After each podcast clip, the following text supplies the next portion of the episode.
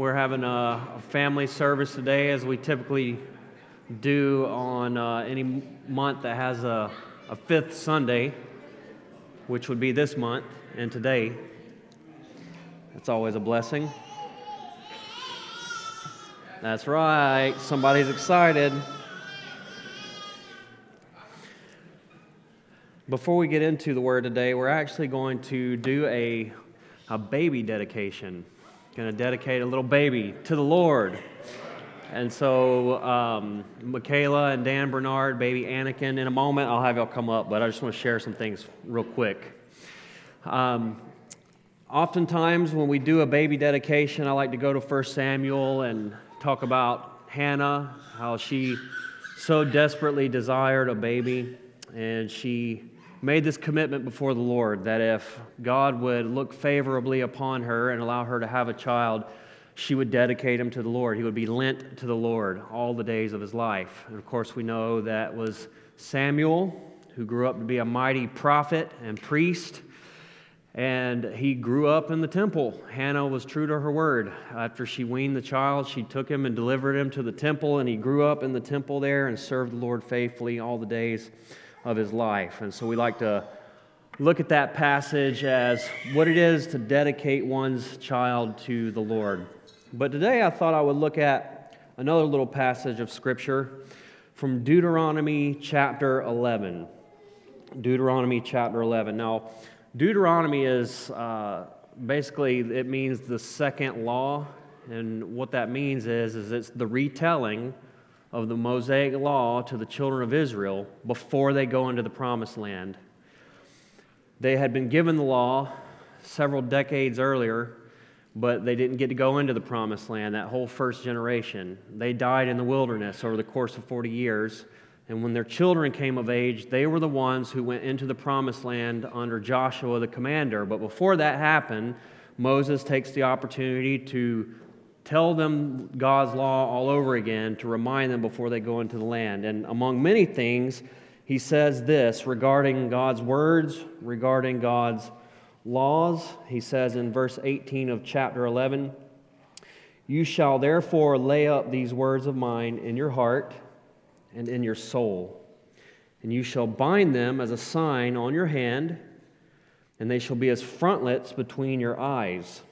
You shall teach them to your children, talking of them when you are sitting in your house, and when you are walking by the way, and when you lie down, and when you rise. You shall write them on the doorpost of your house and on your gates, that your days and the days of your children may be multiplied in the land that the Lord swore to your fathers to give them, as long as the heavens are above the earth. So there's this precedent that is set that when it comes to the Word of God, the law of God, the Word of God, it is to consume our lives. It's something that we are to think about, talk about, pray through, share in every moment of our lives. He said it's like you want to have it between your eyes and on your hands. And so the Jews have phylacteries. I don't know if you ever heard of this, maybe you've seen pictures where they'll wrap the strap around their hand and they have this band around their head with a box with some scripture in it, and then they read and they pray. And uh, it's because of this verse right here. But really, the, the idea is it's to be the number one thing on your mind, is to govern everything that you do, from your thoughts to your actions when you're laying down in bed, it's what you're thinking about. When you get up in the morning, it is what you are thinking about. When you're walking with your family, it's what you're talking about.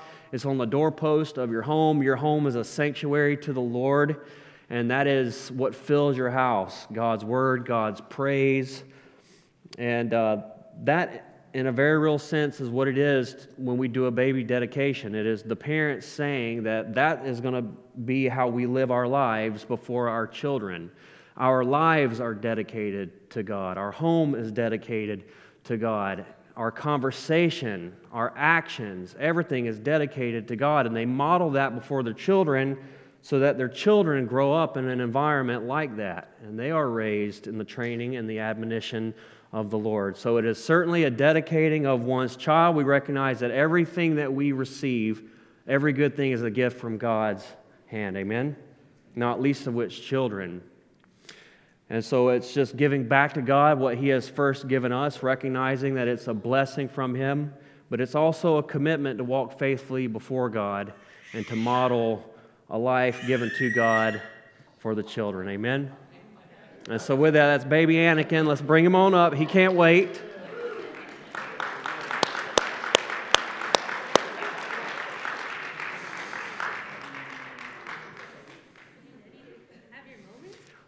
One time a few years ago when we were doing uh, baby dedications outside, I think it was the Hennings, we were dedicating uh, one of the babies. I lose count, there's been so many of them. And uh, I, uh, I was like, I kind of had my hand on the baby's shoulder like this.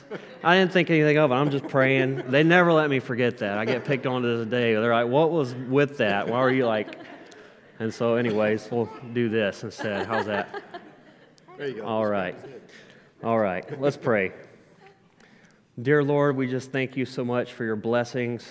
Thank you that you are a giver of so many wonderful gifts. Thank you that above all we've received the gift of salvation through your Son, Jesus Christ. But I thank you for the blessing of marriage, good godly marriage, and I thank you for the blessing of children. And we thank you for Anakin.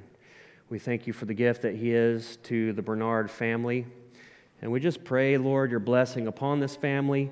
We pray your blessing upon this young man, that he would grow up in the training and the admonition of your word, that he would come to the saving knowledge of you at a very young age, that he would not know a life of rebelliousness against you, but he would have a testimony of having served you from his youth. And so uh, please help Dan and Michaela by your Spirit to be able to continue to lead their family well and to be able to train their children up to be a great example. And may they indeed be a family who are dedicated to you, God. We thank you in Jesus' name. Amen.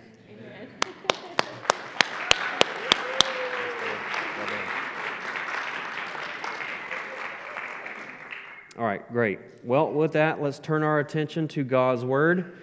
And today we will be picking up in 2 Timothy chapter 2. 2 Timothy chapter 2. Join me one more time for a word of prayer. Father, we thank you for your holy word. We are so grateful and excited to be able to gather around your word, so please open your word to us.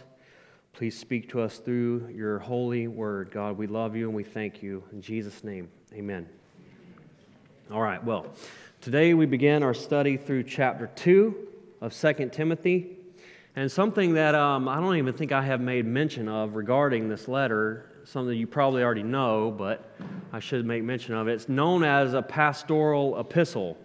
So there's three letters that are commonly referred to as pastoral epistles 1st and 2nd Timothy and Titus.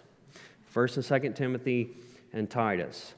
And so, uh, as you would expect, much of what we find in these letters are encouragements to pastors particularly Pastor Timothy, how he was to conduct himself and carry himself in the church. And it especially says that in 1 timothy 3.15 paul tells him that. He's written these things so that he would know how to conduct himself in the household of god. And so if it applies to a pastor typically it's going to apply to all of us. Um, not always obviously but I, I just make this point to say that i feel like this text today especially are things that are very relevant to a pastor's ministry, but these are also things that are very relevant to all of us as believers. So I just want to kind of put that in context and remind us of that. What this letter is, is an invitation. I've already talked about that. It is a literal invitation and a metaphorical invitation. Paul is literally inviting Timothy to come to him in his imprisonment. In the closing of the letter in 2 Timothy 4 9, Paul says, do your best to come to me soon, for Demas, in love with this present world, has deserted me and gone to Thessalonica. Crescens has gone to Galatia, Titus to Dalmatia. Luke alone is with me. Get Mark and bring him with you, for he is very useful to me for ministry. Tychicus I have sent to Ephesus. And when you come, bring the cloak that I left with Carpus at Troas, also the books, and above all the parchments. So, this is an invitation for Timothy to come to Paul in his imprisonment. We don't know if he came. It, it, doesn't seem as though he did because Paul's life was very soon to come to an end, and Paul knew that, and we see that in this letter. But this is more than just a physical invitation or a literal invitation. It's metaphorical in the sense that Paul is urging Timothy, calling and inviting Timothy to enter into the fullness of his calling, to not hold back, to not let difficulties and fear and trials and hardship discourage him from fulfilling his calling. Chapter 1 consisted of Paul encouraging Timothy to be bold and to be faithful. And we've talked about that. We've spent a few weeks talking about that the boldness and the faithfulness that Paul called Timothy to walk in. But now, today, as we move into chapter 2, we're going to see Paul encourage Timothy to commitment. Commitment. Now, obviously, faithfulness and commitment are rather synonymous. But I would say, if we really wanted to split hairs here, that commitment is a result of faithfulness. If you are faithful, you will be committed. Commitment flows from faithfulness. Commitment is a manifestation of faithfulness. So, Paul, having encouraged Timothy to be bold and to be faithful, he's now going to talk about commitment, what commitment looks like, and what are the things in particular Timothy needs to be committed to. So we're going to walk through these 13 verses and we will look at them just about verse by verse. And as we do, I would draw your attention to the first part of verse 1 here. And what we have here is Paul encouraging Timothy to find his strength in the grace of God, in the grace of Jesus Christ. That's literally what he says. Look at verse 1. It says, You then, my child, be strengthened by the grace that is in Christ Jesus. Now, Paul has given Timothy a very serious charge, several commands. He told him to stir up the gift of God that was in him, to not be ashamed of the testimony of Christ, but to share in his suffering. He told Timothy to follow the pattern of sound words, which we talked about last week. He told Timothy to guard the good deposit, to be a steward who has found faithful with what has been entrusted to him. And as we move further into this text, we're going to see that Paul uses the imagery of a soldier and an athlete and a farmer to encourage Timothy to endure. Now, Paul is not expecting Timothy to fulfill these things in his own resources.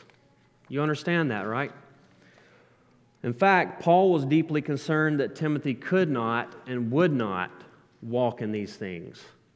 Paul was deeply concerned that Timothy would not, that he would back off. And so, what does Paul do? Paul points Timothy to the grace that is in Christ Jesus. Paul points Timothy to the source of his strength and ability, and it is God's grace. Amen? It is the grace that is in Jesus Christ. Notice that he refers to him as my child.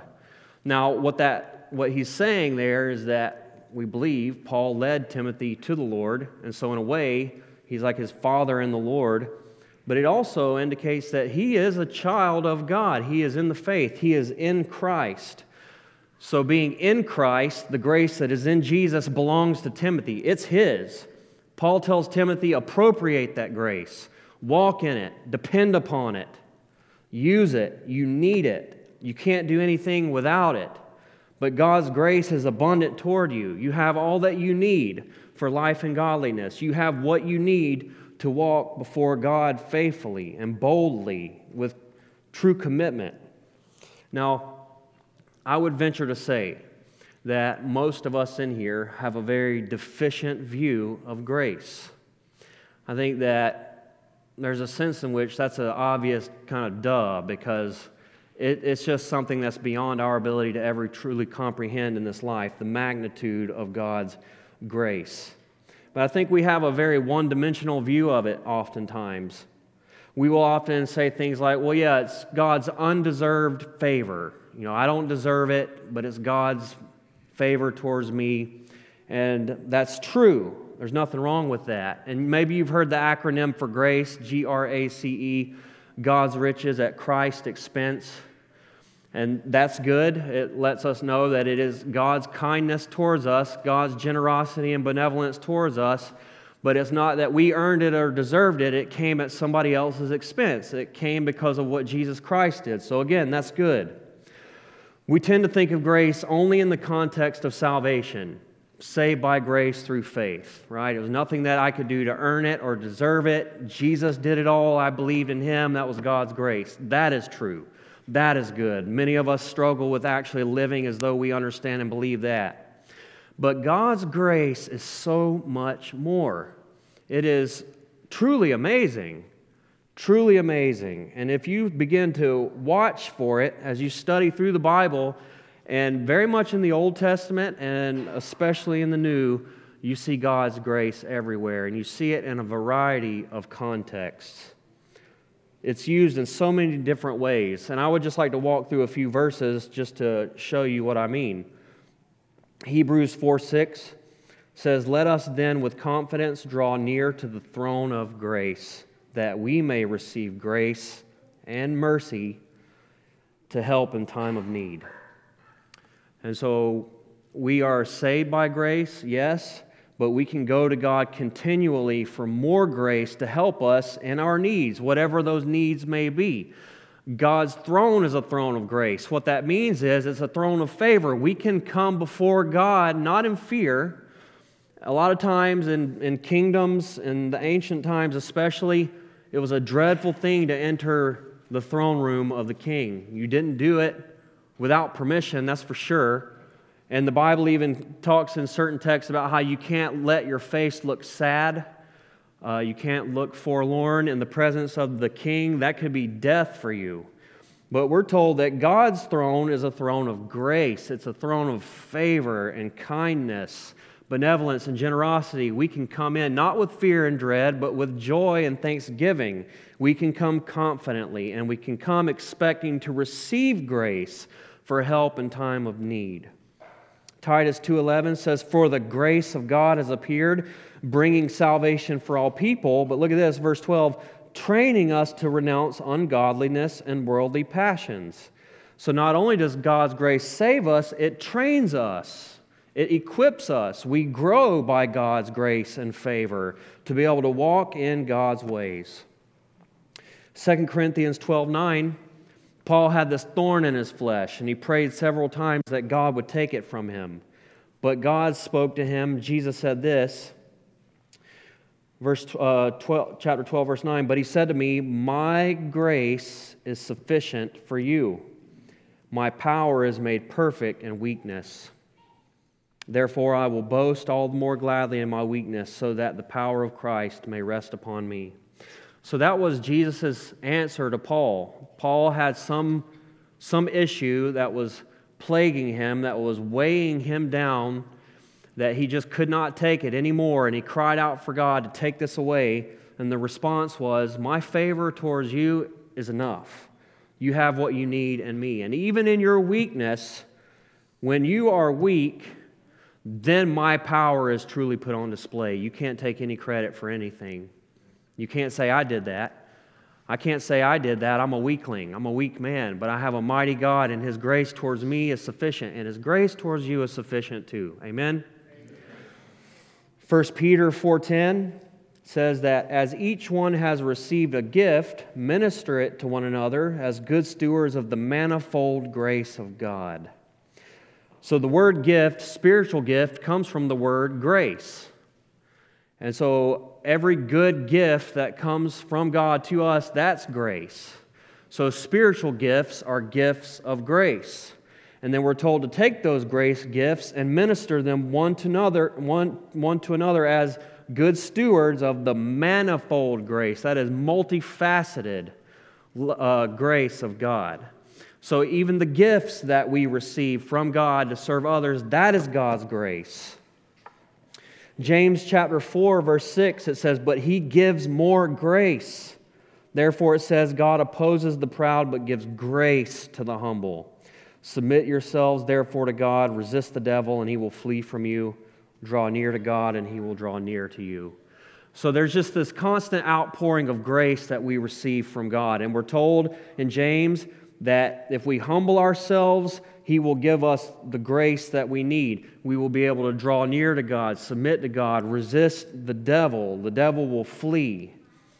God gives grace to the humble. So we recognize God's grace is everything. It's because God's grace that we are saved. It is by God's grace that we are kept. It is by God's grace that we grow. And every bit of that has been purchased for us at the cross. Every good thing that you receive from God was purchased for you at the cross. Every answer to prayer that you receive was purchased for you at the cross. That is God's kindness towards you, that is God's favor towards you, and it came at a cost. Jesus paid for it. Amen? And so it cost Jesus everything. It's given to us as a gift a free gift. It's God's grace. And it is that that Paul tells Timothy he must lean into. Timothy has been given a very heavy charge. And he says, trust in, rely upon, lean into the grace that is yours in Christ Jesus. Find your strength there. Are you feeling weak? God's grace is sufficient for you. Are you feeling overcome? Are you feeling discouraged? Are you feeling whatever you're feeling, God's grace is sufficient towards you in Christ Jesus. God's grace is superabundant. Where sin abounds, grace superabounds. God's grace, amen? And he calls Timothy to lean into that. And we must do the same. Verse 2, he says, And what you have heard from me in the presence of many witnesses, entrust to faithful men who will be able to teach others also. So I would say that commitment, biblical commitment, is passing on what we have received to others. If we're committed to Jesus, then we're committed to the Great Commission. We're committed to handing down that which we have received. It's not just for me, it's for others. Whatever God is doing in your life, it's not just for you, it's for others. That's why we have what we have today, because faithful men and women throughout the centuries have taken serious the command to pass on what they have received. Amen? And that's what we see here in verse 2. Now, there are four generations represented in this one verse. You have Timothy, he has received this from Paul. And then Timothy is to give these things to faithful men who will then be able to teach others. And so, already just in this verse right here, you see four generations represented of the truth being handed down from one person to the next, to the next generation, to the next generation. And it has been ever since. And here we are today. Now, this is a special verse for me. And I will say one of the reasons why that is is because I didn't really grow up in a Christian home. Um, you know, my, my parents did the best they could with what they had. They divorced when I was six, and I was raised by my mom, and uh, she taught me a lot of good things. She really tried to instill in me what it was to be a gentleman and to be polite and things like that. Uh, and I'm grateful to my mom for that. But I wasn't taught how to be a godly man. I wasn't really taught anything about godliness whatsoever. But when I came to Christ and God began to put godly men and godly women in my life, they are the ones, by God's word and His Spirit and grace, that are very much responsible for who I am today. You know, what was I, what was I to do? Where was I to go? I knew what I desired to be. I didn't know how to be that. Uh, God put these, inf- these influences in my life, and I'm forever grateful for the men of women, uh, the men of God and women of God that He's put in my life to, to help me to grow. And so we all need that. Amen? Amen? We need that. We need faithful men and women in our lives who are committed to teaching us, to leading us, to pouring into our lives, to holding us accountable, to rebuking us when we need to be rebuked. Amen? But we need to be that too. Because at some point, at some point, we need to go from just merely being receivers, being the recipients of these things, to being the dispensers. We have to minister these things. And I like how Peter said that when we talked about the gifts. He said to minister our gifts one to another. We're not just dispensers of Bible knowledge. We are to minister to one another. We are to serve and care for and bless and cultivate in the context of God's Word and God's church. Amen? Amen? And so, commitment in a very real way means getting outside of ourselves and focusing on those around us, taking the things that we have been entrusted with and entrusting them to others who will then be able to entrust them to others as well. Well, the next thing we see, the next one we see commitment. Commitment looks like um, grit. Can I say it like that? It takes grit. Uh, it takes being constituted. It takes uh, being determined. And there's really kind of three examples that Paul gives to us in the following verses. He talks about a soldier, he talks about an athlete, and he talks about a farmer. These are three illustrations that Paul gives to Timothy as he encourages him to lean into it and to give himself to the work. So, Timothy, as a pastor, he has to do what he does by the grace of God. It's not easy. He has to remember that he has a responsibility to pass these on to other faithful men and women, I would say. And he also has to have the ability to endure. He needs to think of himself as a soldier, as an athlete, as a farmer. So look at verse 3. There's really three things in 3 and 4 that Paul highlights that a, uh, is true of a soldier. So look at verse 3. He says, Share in suffering as a good soldier of Christ Jesus. No soldier gets entangled in civilian pursuits, since his aim is to please the one who enlisted him. So, anticipate difficulty. That's the first thing you should take away. He says, Share in suffering as a good soldier of Jesus Christ. Verse 4 No soldier gets entangled in civilian pursuits. That is, stay focused. Stay focused on the battle. And then he says, in order to please the one who enlisted him. That is, our goal is to please our enlisting officer. Okay? And so, first off, we should anticipate difficulty. Can I get an amen? amen. I mean, I think that, can you, can you fill me on this? Amen. Is it maybe your Christian experience has been one of just great ease? Maybe you just kick back and relax, ain't nothing to it. You're just growing leaps and bounds, and everything just smooth sailing. But I would venture to say for many of us, that is not the case. It's hard, it's very hard. There is mad warfare, okay? There is spiritual warfare galore, and we struggle in our flesh, and people annoy us. Not me, y'all. You get annoyed by people, don't you? Uh, God puts difficult people in your path. And it is, we love to learn these things. We love to amen these things. We love to get convicted and say, Preacher, that spoke to me. You were just stepping all over my toes. But we don't enjoy applying these things. And at the end of the day, that's really where the rubber meets the road. What good does it do to have the knowledge if we don't apply it? It's hard, it is not easy.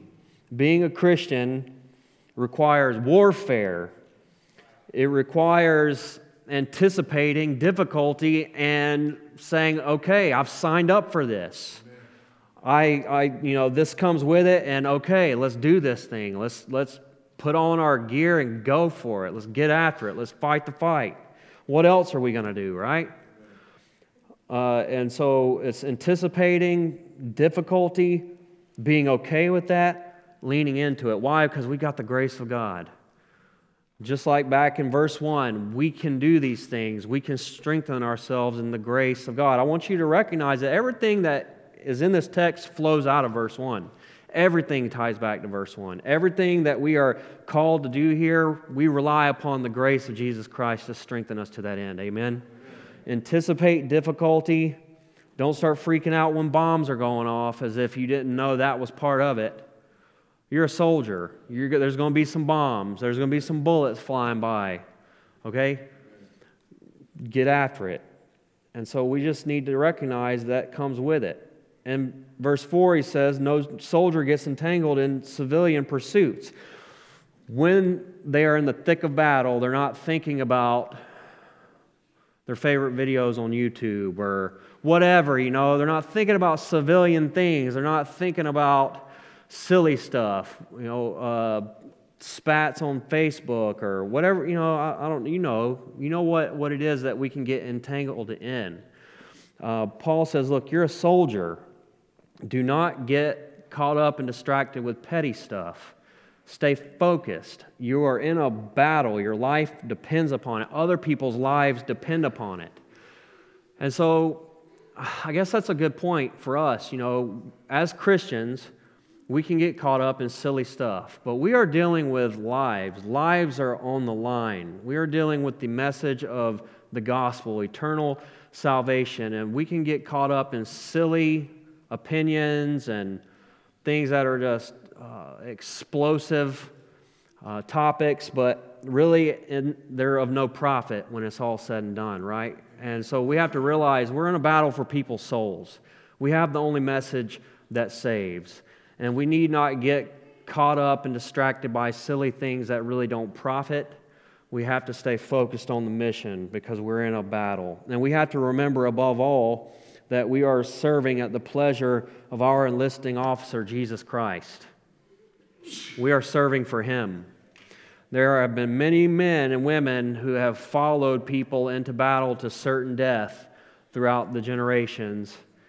And Jesus, he is our, he is our commander. Amen. We follow him into the battle. And our goal is to please him. Our goal is to please Jesus Christ. And how do we do that? We do that by sharing and suffering, anticipating difficulty, not getting distracted by silly stuff, and pressing into the battle. Verse 5 now Paul uses this illustration of an athlete. He says, An athlete is not crowned unless he competes according to the rules. Now, there's a lot that could be said about an athlete, and the Bible uses this language quite a bit, but what's he speaking about specifically here? Well, he's talking about qualifications. We are running in a race. You can be disqualified from a race if you don't meet the qualifications.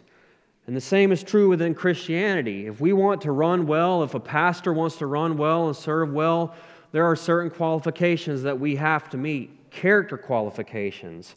We don't want to have this wonderful message and then discredit it by our own conduct, which is why I will often tell young men that are aspiring to ministry, you may not have a lot of Bible knowledge right now, but if you have godly character, you can be a mighty weapon in the hand of God. You can have a lot of Bible knowledge and be very gifted as a speaker, but if your conduct is not good, you will be an awful weapon in the hand of Satan.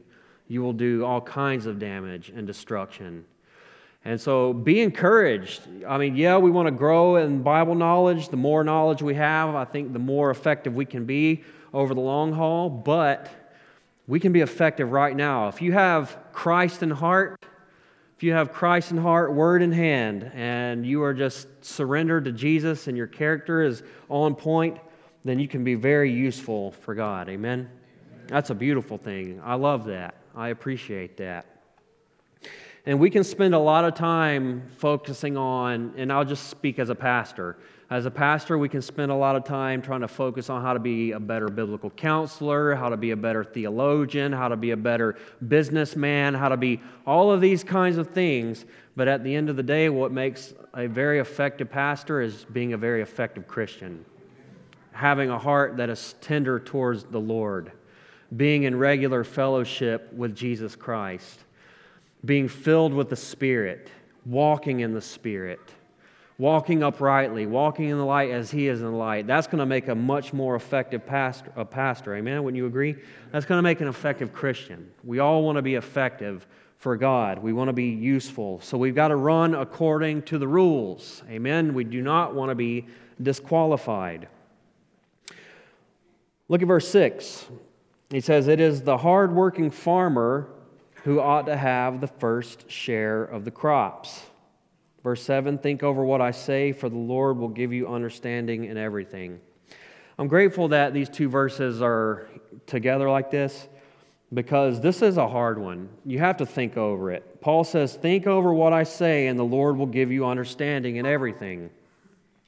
What is he saying here? The hardworking farmer ought to have the first share of the crops. You know, we could just take a moment to talk about a hardworking farmer. Uh, I think there's a lot of good parallels that we could draw between a farmer, especially when it comes to ministry. It is hard work. It's hard work, and it is, there's a lot of faith involved. When a farmer is plowing and sowing, there is a, quite a bit of time that has to pass before you begin to see the fruit. And there's no guarantee that the rains will come and that the fruit will be there. It really is a work of faith. And, you know, if for whatever reason things don't go well and the fruit is not there, what do you do? You plow the field and you plant again and you go on by faith into the next season. And so, in a lot of ways, the Bible does describe the Christian life, a pastor as a farmer, a hardworking one at that. But he says that it's the farmer who ought to have the first share of the crops. Th- you know, I think what he's saying here is that we should look at the fruit and find encouragement in it. Uh, in, in, a very real sense, a farmer is going to partake of the fruit of the field. He's going to eat. He's going to eat that, and it is right that he does. There's a verse that says that the don't muzzle an ox when he's plowing the field. So basically, when a ox is you're using an ox to, to work in a field, he should be able to eat what's right on the ground in front of him, essentially. So there was a law, the Mosaic law, that said you couldn't muzzle the ox. Um, and so the one who works is worthy of his wage, worthy of uh, his hire. Now, I think that there's a good principle here. There is discouragement galore in the Christian life. There is discouragement galore in pastoral ministry. And sometimes we have to really stop and be very intentional about encouraging ourselves with what is right in front of us because there is always something to be encouraged by. And you know what encourages me as a pastor? It's you guys. That's it. It is people work. Ministry is people work, and it is it's nothing less than that. It is people, and a lot of young pastors um, they don't realize that. You know, they have a fire for God's word and they want to teach it, um, but what happens beyond that is really not their concern. And you have a lot of pastors who they're nowhere to be found before or after the service. Their goal is to teach, and that's that. But really, the, the blessedness of the church, the blessedness of being in Christ, the blessedness of ministry is people, relationships, growing together, together in the grace of God. Amen. And so, uh, looking around at what God is doing in our lives individually, the fruit that God is bringing about in your life, looking at the fruit that God is bringing about corporately as we see relationships growing and building, it's a beautiful thing, and we need to encourage ourselves in those things. I suppose there's a number of ways that we could look at that verse and a number of applications that could be made, and that's why Paul says to think over what I say and that the Lord will give you understanding in everything.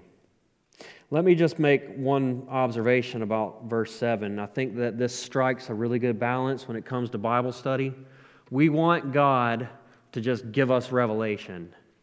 Uh, we would love that. We would, my, my bibliology professor, he was like, we, we tend towards laziness and we just want God to drop stuff in our head.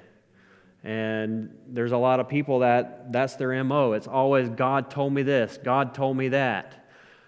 But we are told to think deeply upon these things. Think deeply upon the Word of God. Think deeply upon what has been revealed to us. And guess what?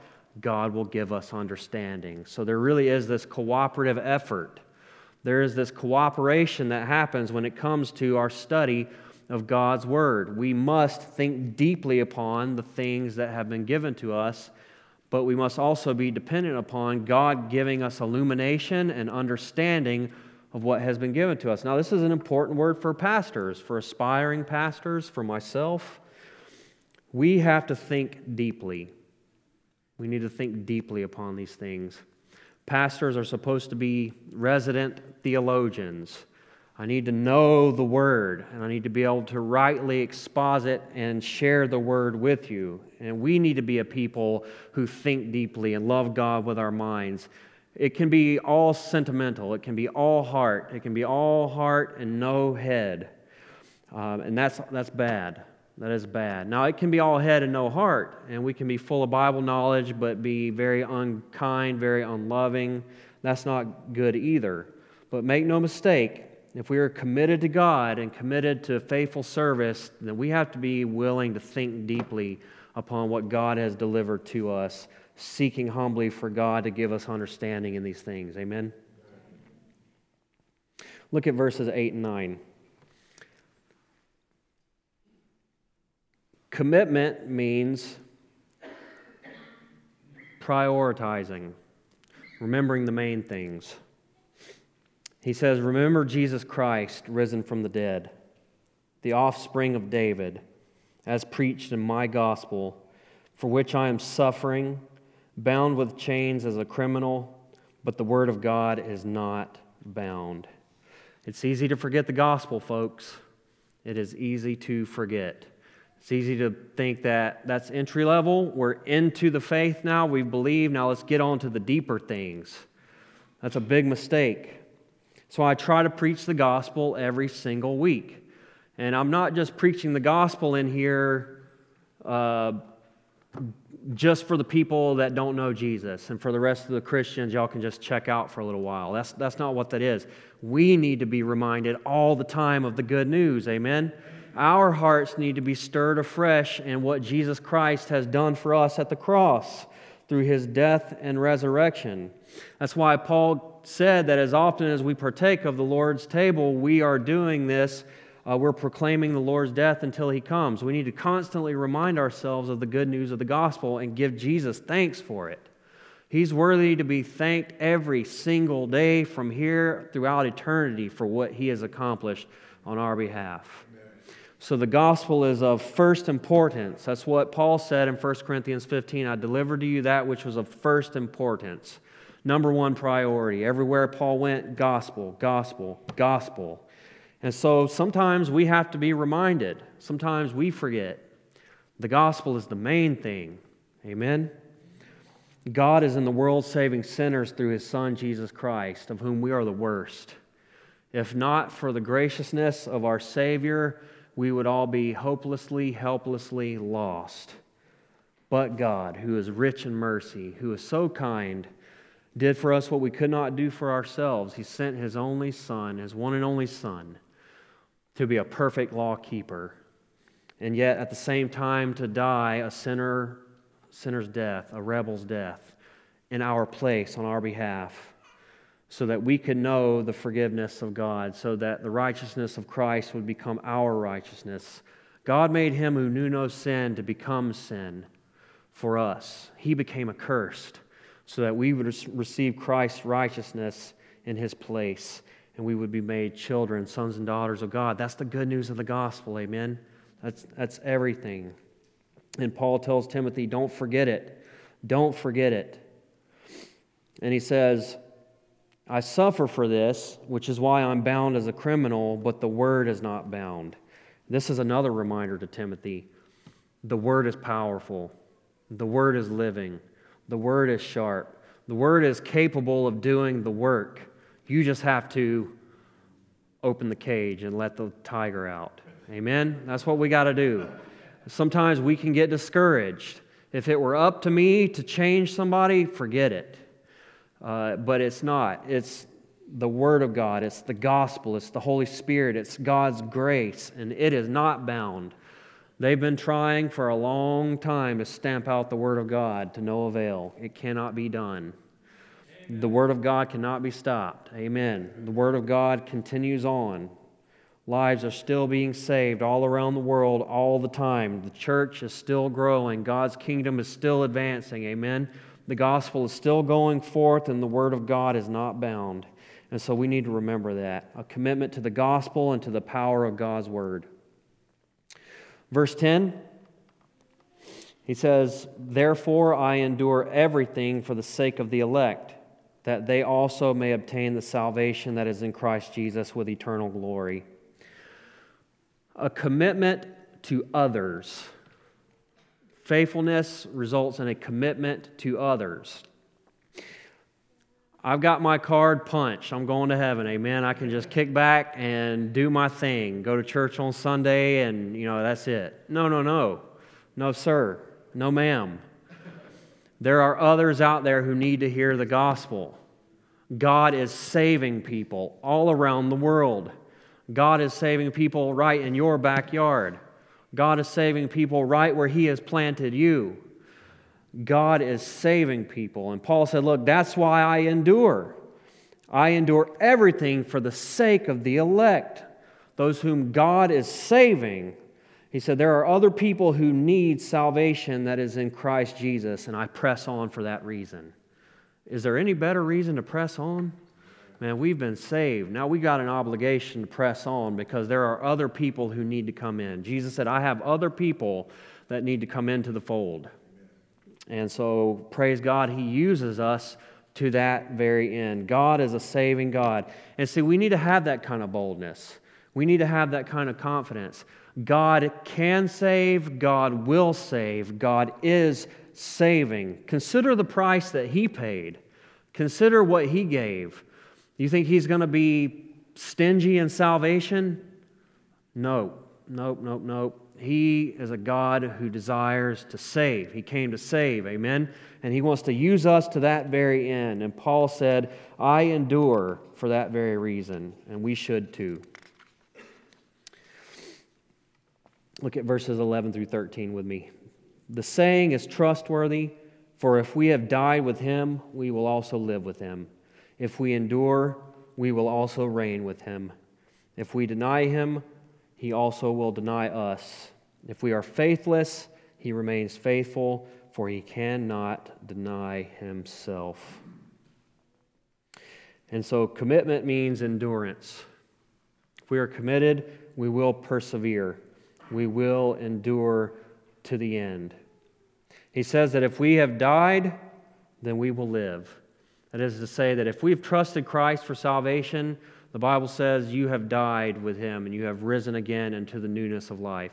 If you have risen into the newness of life, you have Christ in your heart. You have the Holy Spirit. You are united with Jesus. All of his accomplishments and achievements become yours.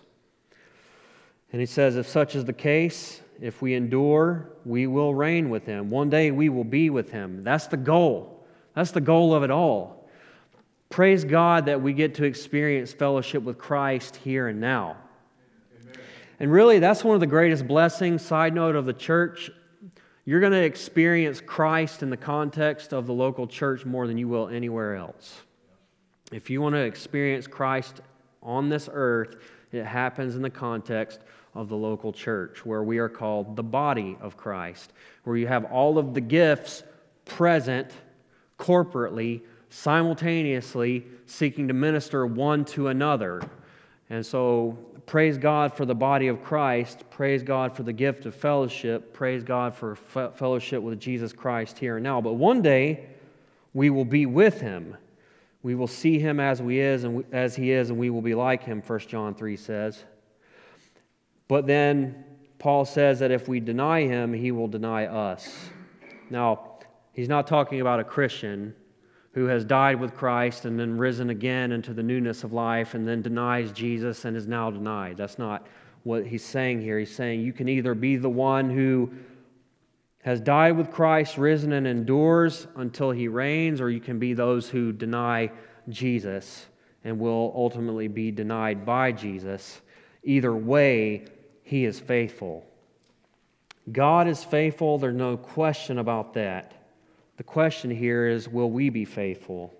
Will we trust Jesus? Will we endure till the end? Will we persevere? Will we be bold? Will we be faithful? Will we be committed? Will we endure until that great day? And so, commitment to Jesus looks like enduring so that one day we can be with Jesus. Amen. All right, well, praise God. We'll close right there. Let me pray for us.